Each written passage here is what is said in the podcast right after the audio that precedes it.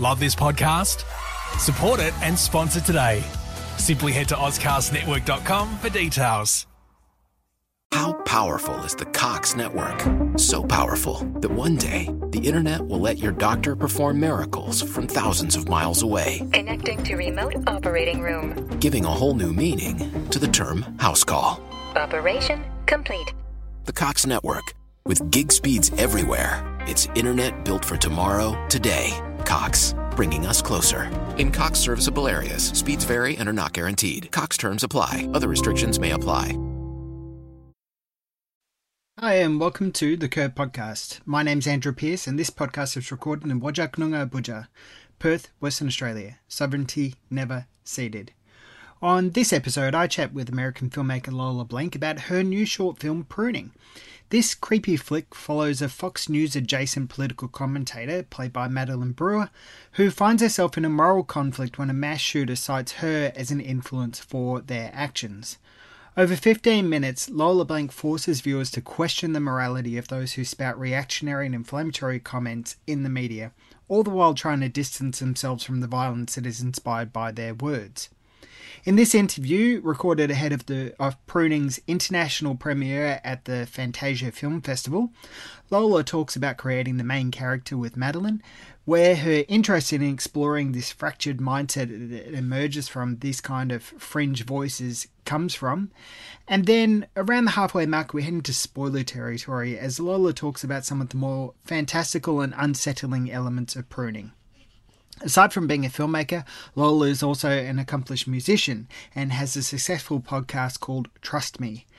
If you want to find out more about her work, head over to lolablanc.com. And if you want to hear more interviews and read reviews from myself and Nadine, then make sure to head over and visit thecurb.com.au for more details. For now, here is Lola Blanc on her film Pruning.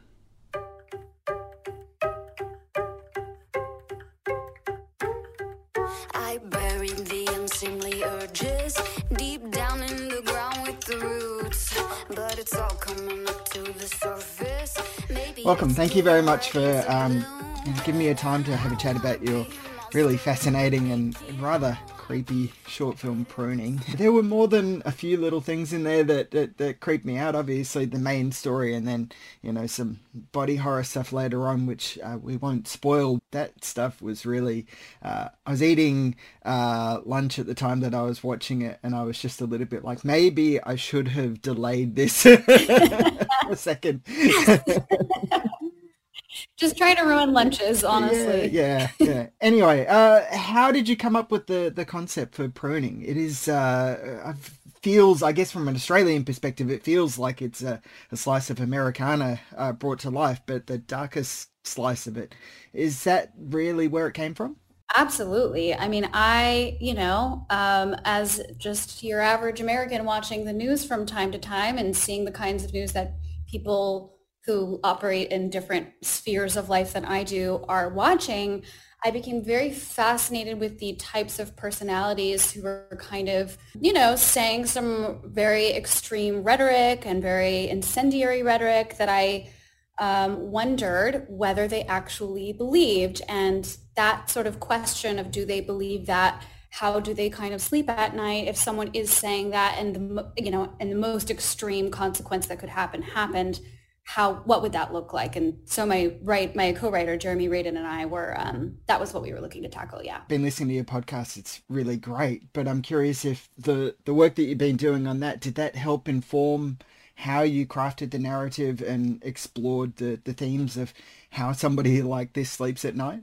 Absolutely. I mean, you know, on the podcast, which is called Trust Me, it's about cult.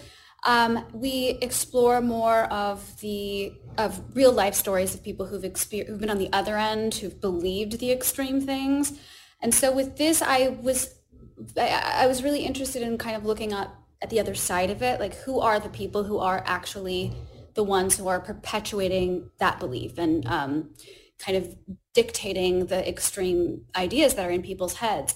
But I would say like the podcast is just really um, a product of my interest in extremism overall and and how our minds can get manipulated and who the people are that are manipulating them. So it really just felt like another sort of exploration of those kinds of themes, I guess. What draws you to, to horror then in that capacity? Obviously exploring real life horrors in some capacity with, with people being brainwashed and things like that uh, has got its own intrigue, but horror in this capacity where it is, as we're saying, both uh, visceral and real and then also a psychological horror in pruning. What draws you to that genre and that style of filmmaking? You know, I never really know how to answer that question other than um, I think I like horror so much because it makes me really feel something and that's very hard to do in a film. Um, and also i would say so many of my experiences in my childhood were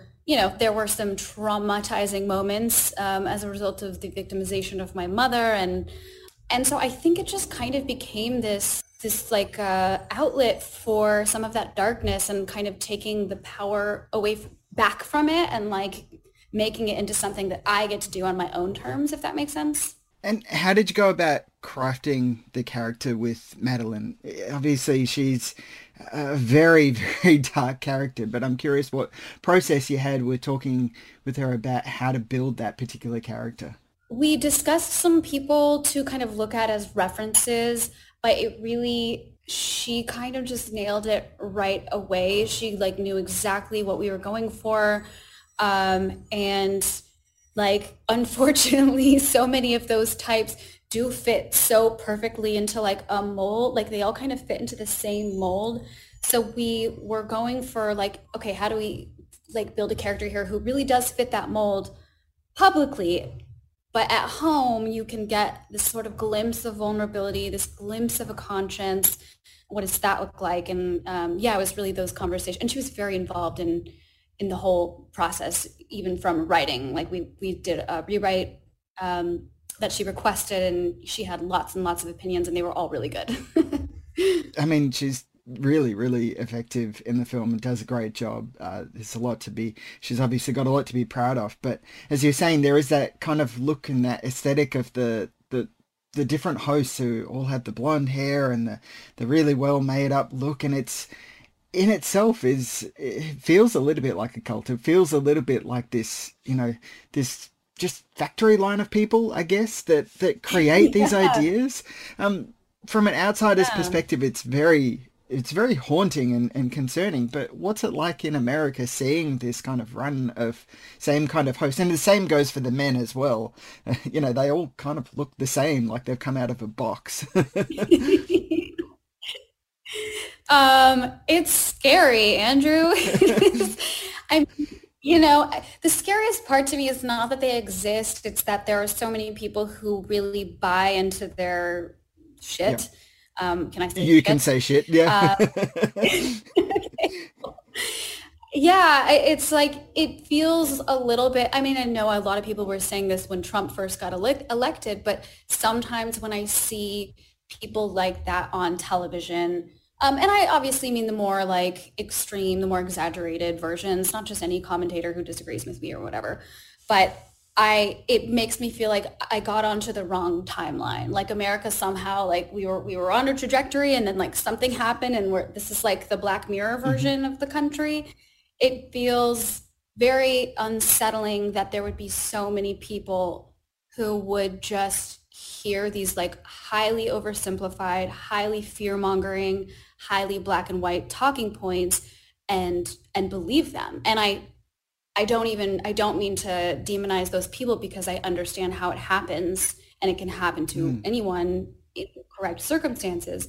But it's so scary that it happens to so many people. What I appreciate about pruning as well is is that search for the humanity within them as well. Like we're all people. We've all had similar experiences, but finding out that path on how they became the kind of people that they are talking and saying the things that they do.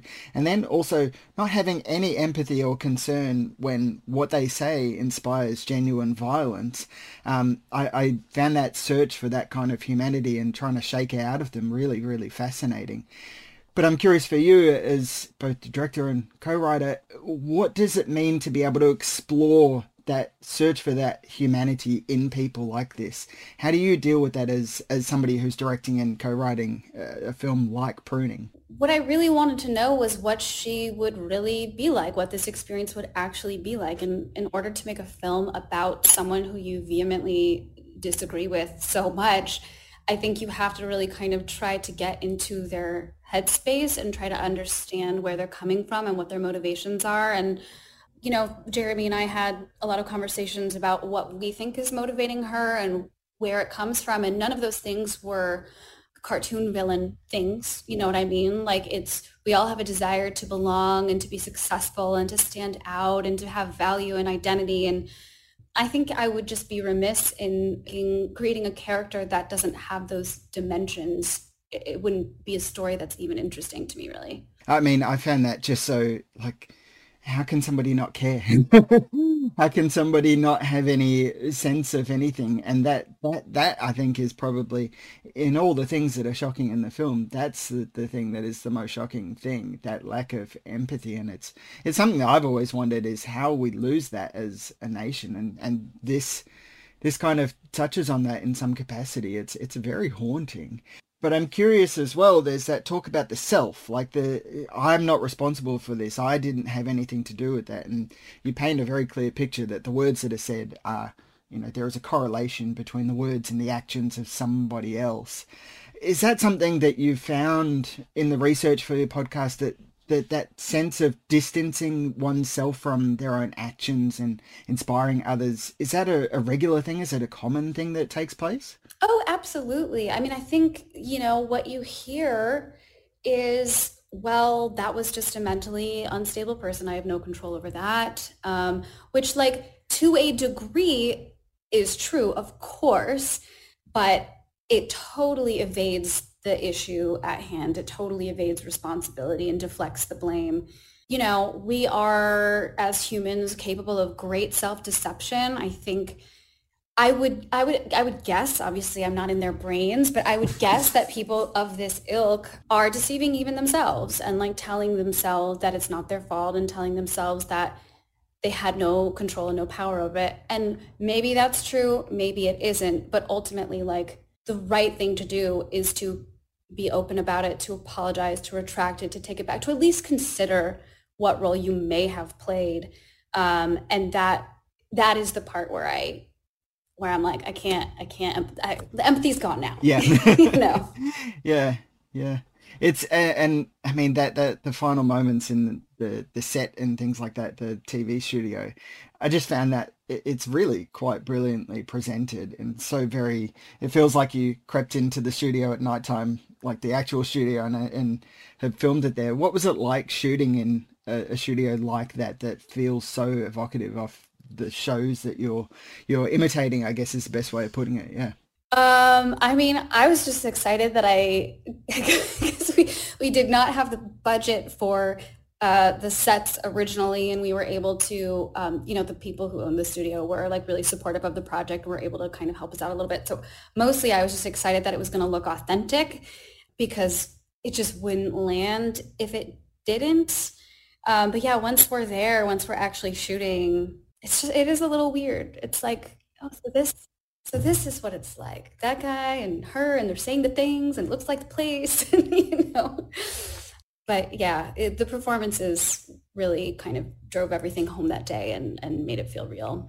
I do want to touch on the, the spoiler part of it in some capacity because I want to talk about the you know the part that's there so i'll give people a bit of a, a distance so that they can you know go into this without uh, approaching the spoilers and all this kind of stuff but i want to talk about the little creature that she brings up and the creation of that because it is such a disturbing uh, little human fetusoid creature thing that looks like her can you talk about the the decisions behind creating that and the creative choices that went into the look of it as well yeah, so it evolved quite a bit. Um, originally, what we were talking about was having it be like a version of herself that's more like accurately her. And that we ran into the issue of like, that's going to feel a little bit like Barbie. It's not going to like, that's, you know, I don't know that that's going to have the impact that it's going to, that we need. So that sort of evolved into a conversation about like, what is the part of herself that she would need to die in order to get the thing that she wants. Um, and that is the part of herself that cares. That is the part of herself that still has some innocence, some empathy, still has a conscience. So I think there are a couple of different ways to look at it, and and everyone's sort of had different in- interpretations, which I love. But I basically think of it as her conscience that like she she needs to destroy it in order to you know fulfill her ambitions. That's that's what I felt as well. And then you feel so that crunching sound is just that's where I was like, ah, lunch gone. but it was that that that moment is just it's horrifying. But it, I can I just felt like I I could see so many of the you know not just the the TV host but so many people who push this kind of rhetoric out in the world having those kinds of moments. Well, there it's obviously they're mm. not vomiting up a little person, but having those moments with themselves and just crunching away that conscience. It's it's a really really horrifying realization of it and it's brilliantly presented. Um the practical effects on it are just so good as well just disturbing. Shout out to greg aronowitz who was the creature designer who's absolutely incredible. I i yeah i was so happy he came on board. What what did you do with the little thing? I imagine you probably got it as like a you know souvenir from the film or something like that. Is that right I wish, I wish. I mean, Greg really helped us out on the film, and so he kept it for his archive. I think he's eventually going to do a um, like a display of all the work he's done. He's done. He's worked on so many projects, Spielberg projects, so many incredible films. But I hope to one day have have it in a little case in my apartment. I already have a gizmo and I already have like little goblins from Norway, so it would just fit perfectly. Yeah, well, exactly. I think, you know, part of me is a little bit like it needs to have a little coat put on it and just, you know, give it a nice life after what it's endured and, yeah, that kind of thing. Something pleasant, yeah. Yeah, yeah, yeah. I love it. So obviously we're working in a short film format here. I imagine there's a, a intention to do a feature film in the, the future, but what I really appreciate appreciated about the use of the short film format here is that it's it's a concise experience. I, I I can imagine seeing this as a feature length film and it would be even more torturous, but I got that full experience of everything in such a concise manner here. What, what draws you to the short film format for this time being? For this version of the story, just the initial story that I wanted to tell, it felt like there was one question and one answer, and it was something that we could do very concisely. Um, I think there is a version of the story that is much more in depth and explores how she how she got there, how she got to the point where her ambition is more important than than her morals yeah, it just felt like there's something I want to say here. And I have made several short films before. I know how to say this succinctly.